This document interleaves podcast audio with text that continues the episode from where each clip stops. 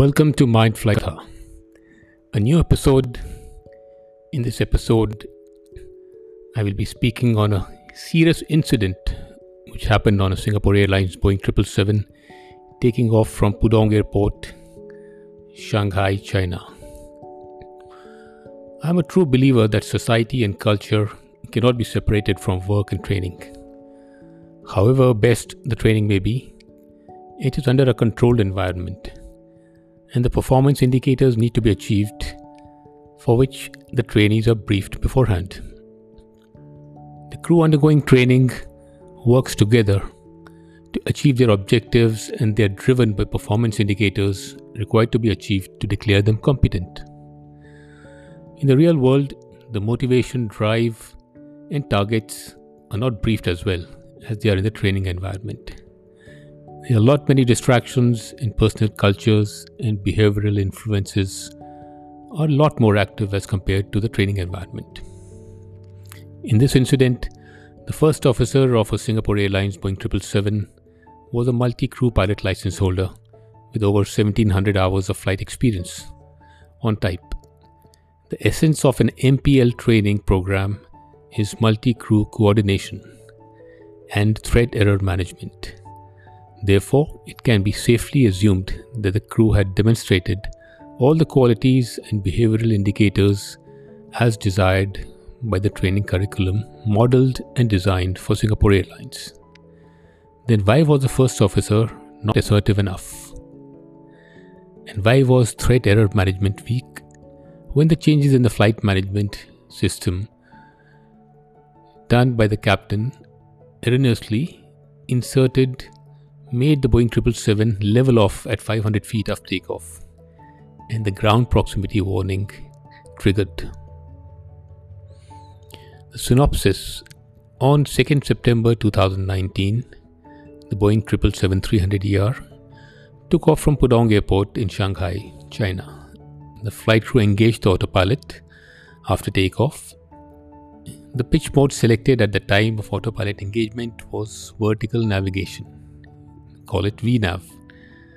Shortly after, Don't Sink caution alert from the G P W S activated three times. The flight crew carried out troubleshooting and engaged the flight level change mode, which is the open climb on the Airbus panel to climb the aircraft. After the caution alert had stopped, the flight crew reverted to V NAV mode. Subsequently, another Don't Sink caution was activated, followed by a pull-up warning alert. In response to the warning, the flight crew disengaged autopilot, increased thrust, pitched the aircraft up to climb. The warning alert stopped, and the flight proceeded without any further incident to Singapore. If you look at S O P compliance, a change in the standard instrument departure (S I D) is considered a threat, and to mitigate the risk of errors, the company S O P requires both crew to be present while programming the F M C, while preparing the cockpit prior to commencement of the flight. Time pressure when the flight is delayed is also a threat. Why did the highly trained crew of the Boeing seven seventy-seven succumb and let the errors pass to activate the G P W S warnings? The crew were facing difficulties obtaining pre-departure clearance and uploading the flight plan into the F M C via data link. The captain decided to manually insert the waypoints, the routes on the flight management computer, but he did it while the first officer was carrying out the external inspection. This wasn't the S O P.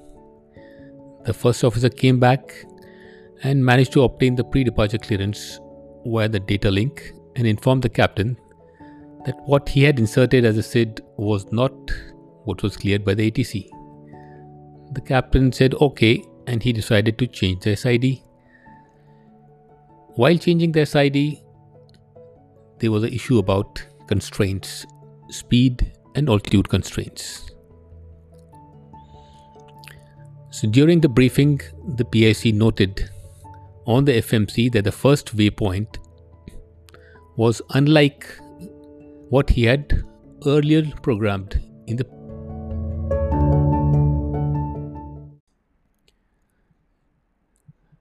During the briefing, the P I C noted on the F M C that the first waypoint of the departure was unlike the waypoint which he had earlier programmed, which means there was no speed altitude constraint at a particular waypoint.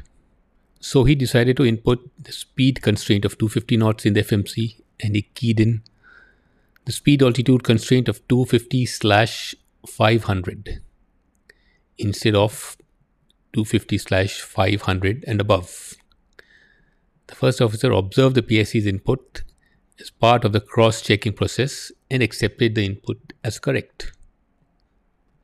If we look at the flight mode annunciator changes callout, after the aircraft was established and climbed, with the landing gear retracted, the P I C called for autopilot engagement as the aircraft climbed to an altitude of approximately three hundred sixty feet. The first officer engaged autopilot.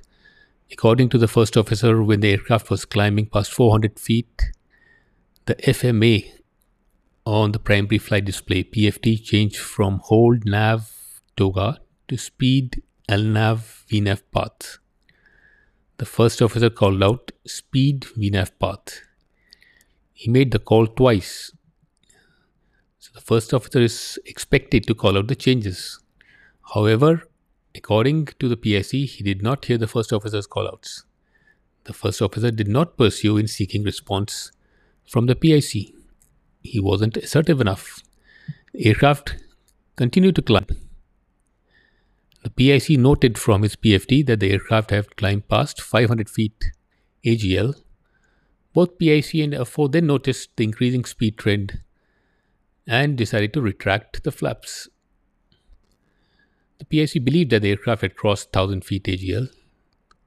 The first officer retracted the flap in stages as commanded.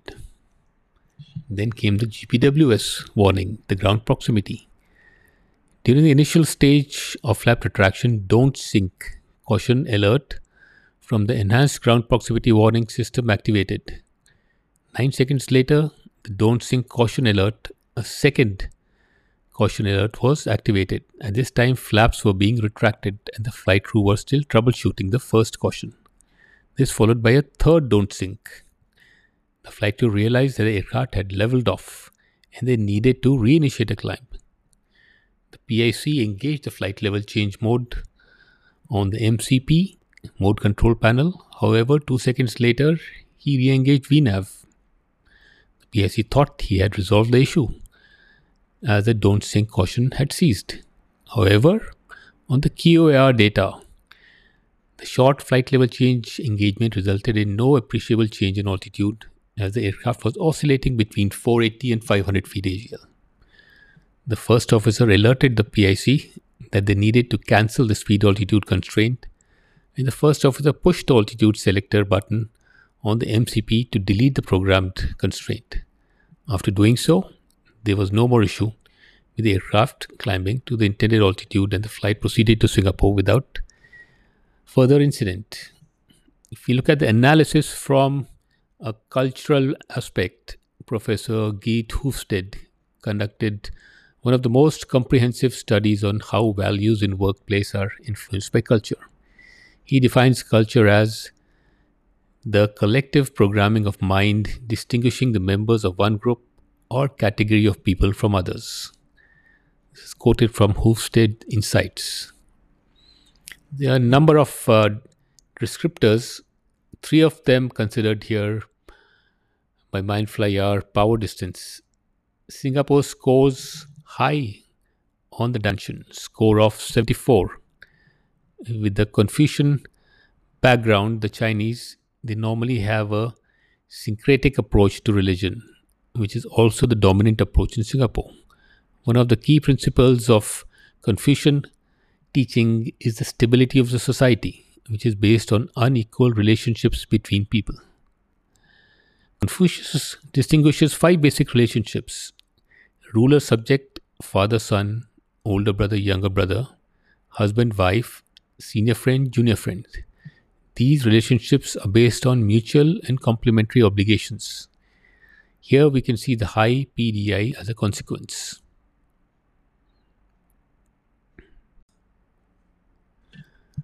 Power is centralized and managers rely on the bosses and on rules. Employees expect to be told what to do.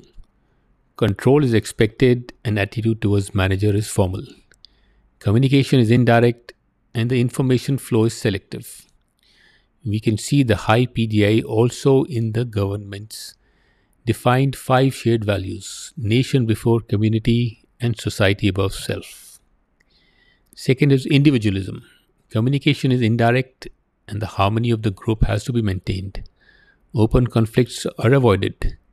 A yes doesn't necessarily mean yes. Politeness takes precedence over honest feedback.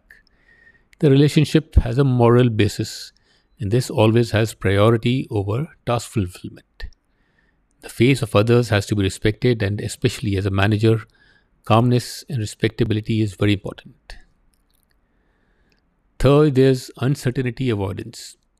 Singapore scores eight on this dimension and thus scores very low on this dimension. In Singapore, people abide to many rules, and not because they have need for structure, but because of high P D I. Singaporeans call this society a fine country. You will get a fine for everything. Keeping these dimensions in perspective, one can safely conclude that the society has a very strong role in the upbringing of an individual. Therefore, the same creeps into the work culture too. However good a training program is, if the corporate culture is unable to override the national and or personal culture, training in a controlled environment will not translate to performance on the line. It is therefore imperative that while designing a training curriculum, as per the instructional design methodology recommended by I C A O, cultural and organizational aspects must be kept at the forefront while carrying out a detailed task analysis. Analysis should include study of organizational system in which personnel must work, the critical aspects of individual functions of the profession and the performance levels are required for each function in that profession. This analysis is referred as task analysis. So we see from this incident that however good a training program is, it has to be realistic and society cannot be segregated from any aspect of training or profession. Therefore, the inputs are very important. Please message me through the message button so that we can continue our discussion.